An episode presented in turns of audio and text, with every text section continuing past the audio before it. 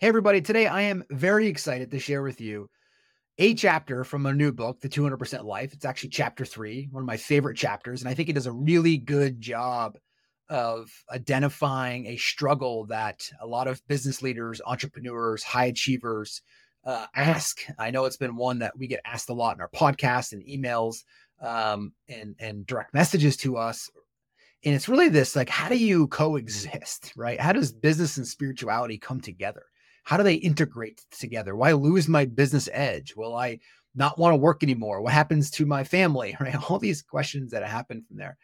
Um, and the and the book serves as a model for how to really answer that question. Why? Because it's been a question on my mind for 20, 30 years of how do they both coexist? And I had to go through the whole business side first and make a bunch of money and make a bunch of mistakes and realize, well, that doesn't work. And then only to be pointed to the direction of how do you do the inner work? And then when I started doing the inner work, it was more of like, well, what happens to the outer world? And then I finally realized that they come together.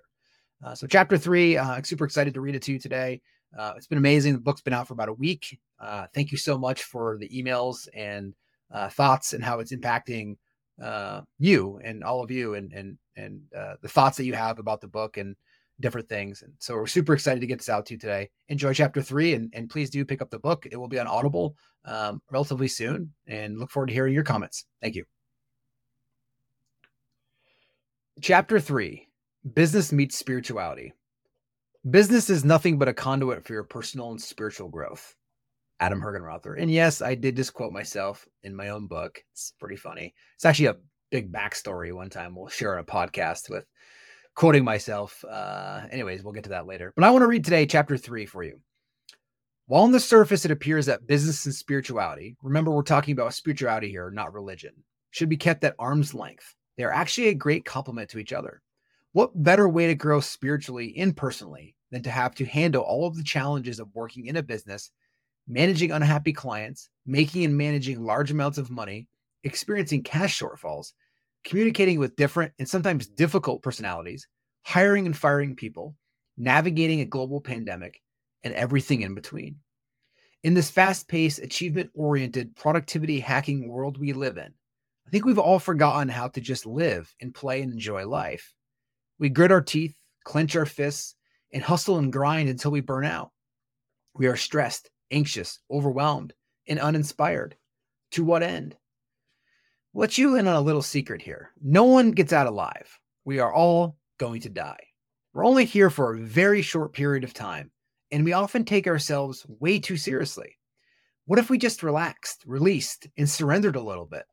What would life look like? How would it feel? Can business and spirituality coexist? I don't only think that business and spirituality can coexist, but that they must coexist. The business leaders of tomorrow are going to have to be just as concerned with their spiritual and inner growth as they are with the bottom line in order to thrive in our new global economy. A decade ago, I don't think I would have been having these conversations, much less host a podcast and write a book about this very topic. 15 years ago, I had a very narrow definition of what business meant. It meant money, success, and significance, at least to me. In spirituality, it meant church on Christmas Eve or a celibate yogi living alone in a small house, meditating on a mountaintop, and renouncing money and worldly possessions. Business and spirituality were never in the same conversation. Based on my belief of what spirituality meant, I knew that was not the life I wanted. So when I was 25, I ignored any thoughts of spirituality and set my aim on mastering the business world. And I wasn't looking to merely be moderately successful here. I was prepared to dominate anything and anyone I needed to in order to achieve my goals. And dominate I did. In my first year of real estate, I was breaking sales records and winning both local and national awards. I had an assistant, built a lake house, and had a Hummer and Porsche parked in the garage. I hit my dream big annual number in just a few years, and I wanted everyone to know. So at a holiday party at my mom's house, I told her I had made about $500,000 that year. Of course, loud enough for other family and friends to hear. She looked at me and said, That's great, honey. Can you pass the ketchup? She didn't care. My mom didn't value money in the same way, and she still doesn't. Her love for me and my worth in the family didn't depend on outside accolades or how much money was in my bank account. Her love was unconditional. So while she was proud of me, my external rewards didn't affect how she felt about me one way or another. That's when it hit me. My mom didn't care. Did anyone care? Did I even care? The money made no difference to how my mom felt about me, so why did it change how I felt? It was at this moment that I experienced a profound insight that money was never going to be the answer to whether or not I felt adequate or significant. I started questioning if there was more to life than money, material possessions, and recognition. I started wrestling with this idea and questioning everything. Money is money, joy is joy. This pointed me towards a new path, a path of self exploration and inner work. As I started down this path, I wasn't quite sure what would happen to my business and financial success. And to a certain degree, I was okay with that. I mean, there was a part of me, you know, that lower self, that ego, that wasn't okay with it at all. But I knew that I didn't want to live a false life anymore. A life of chasing things to turn on my energy and make me feel okay, of thinking that a car, a house, or whatever would make me feel better permanently. It's just false. It's not wrong. It just doesn't work. So I became open to what showed up. Later that week, my wife, Sarah, gave me the gift of transcendental meditation for my birthday. I went to an introductory class right away and have been practicing it every day, twice a day for 20 minutes each session ever since, somewhere over 200,000 hours of meditation. From there, I knew my real work was inner work, yet I still wanted to create and build an outer world. I still wanted to play in business and sports and have children and experience all life has to offer. So I began to learn how to do both. I felt pulled towards a path of using money as an opportunity to grow personally and spiritually. What if I could experience both? And what if I could teach others how to do that too? Becoming a fierce competitor. When spirituality and business collide, great things happen. When they coexist, the world gets emotionally intelligent, conscious leaders who understand the importance of welcoming their employees' whole selves to work. We get authentic and productive employees who want to contribute to the company and beyond. We get companies that are just as conscious of humanity, the environment, and the world as they are about growth and profit.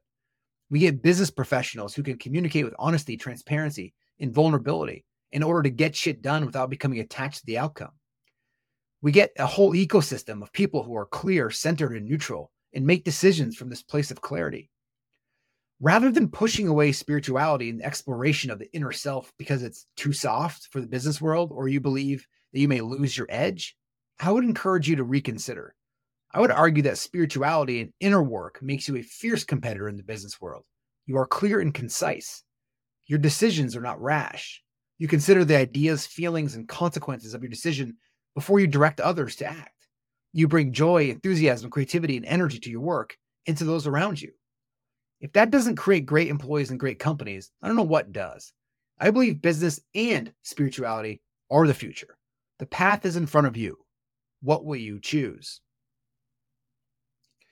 You know, I chose chapter three to read because I think it does a really good job of um, showcasing the difference between business and spirituality as a place to start.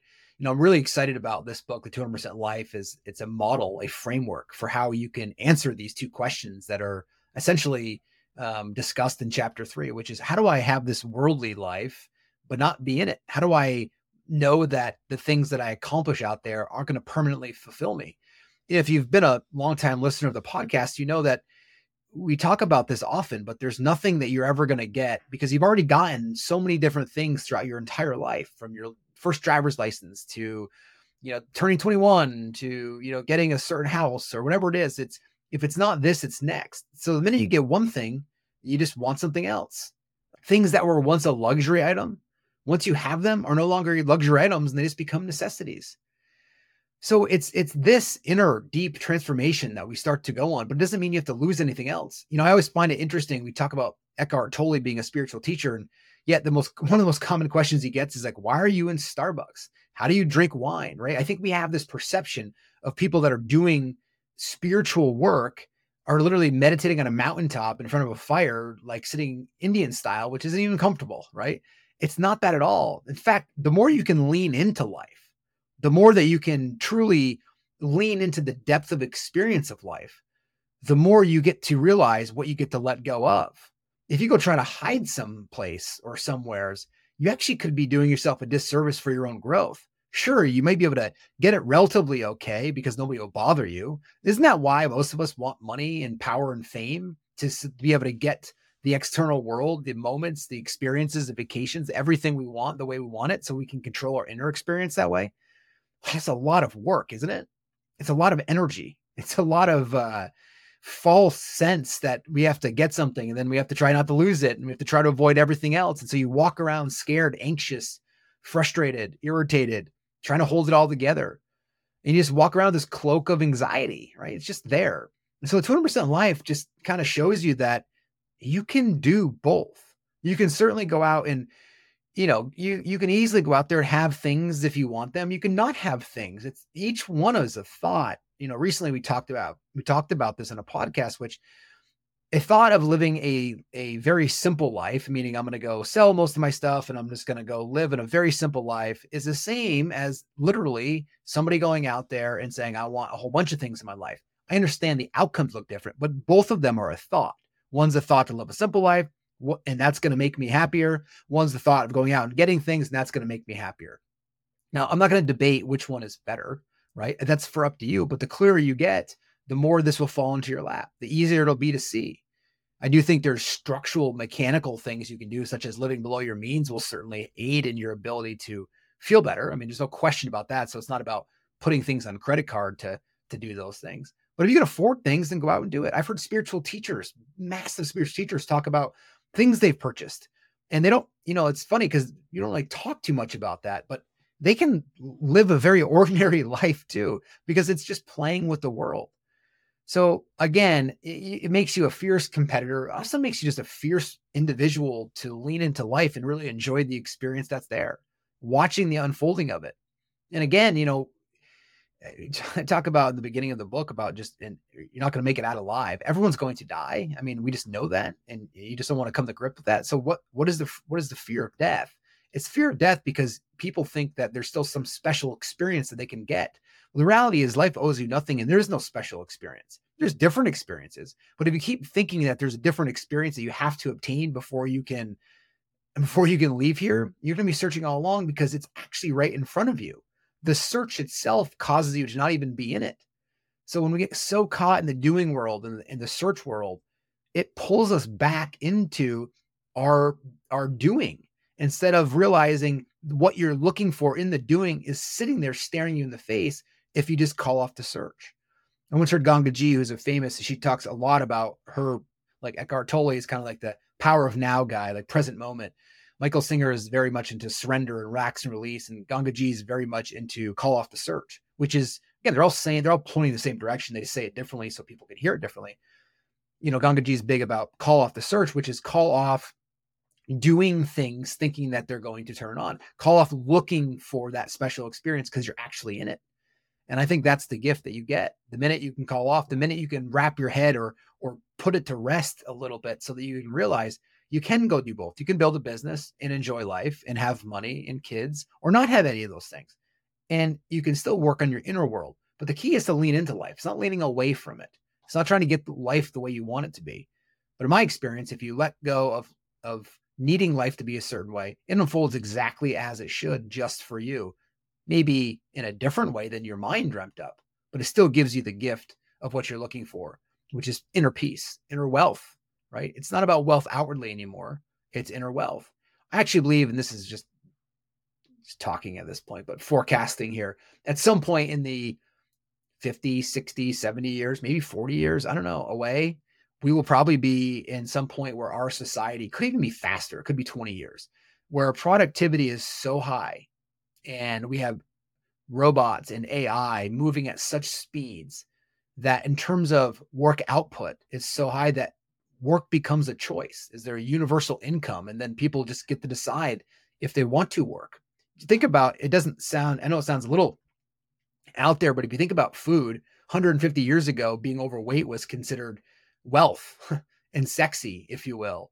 Right. And now when food became you because food wasn't you wasn't around, you had to work for it and get it. And if you had food, you could put on weight, then it showed you had food and you were wealthy. So put you up a status symbol.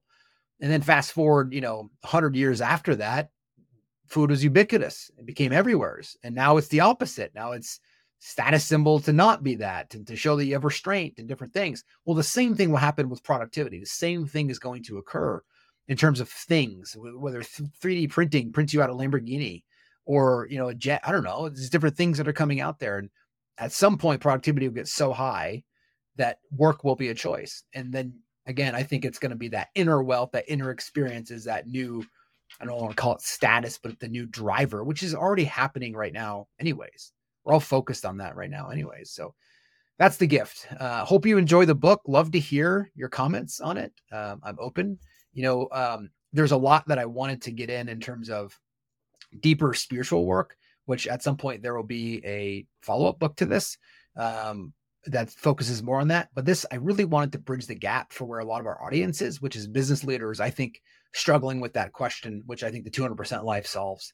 So hope you enjoy it uh, as much as we enjoyed putting this together for you as a guide to help you on your life. Enjoy.